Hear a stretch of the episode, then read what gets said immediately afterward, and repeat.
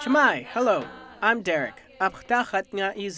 Welcome to the Alutiiq Word of the Week, a lesson in Alutiiq language and culture. This week's word is, which means pink salmon. In a sentence, the pink salmon are coming back.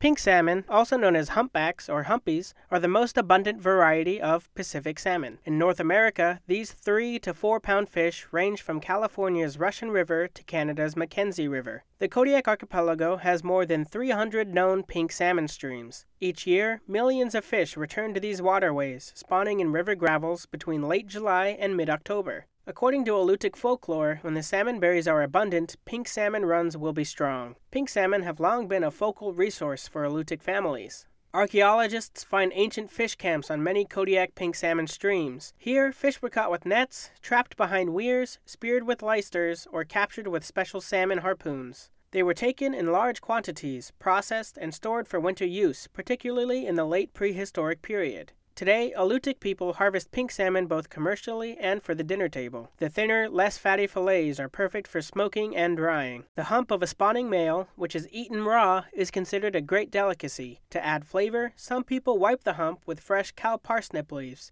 Pink salmon are also cut into steaks and boiled or added to fish soup, head and all. The Alutiiq Word of the Week is produced in Kodiak, Alaska by the Alutiiq Museum with support from the Alutiiq Heritage Foundation. Words are spoken and translated by Alutiiq elders Nick Alokli and Sophie Shepard.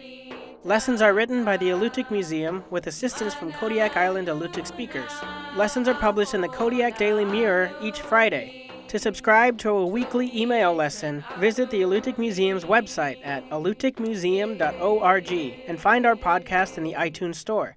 To learn more about the Alutiiq language, please visit alutiiqlanguage.org. Thank you for listening.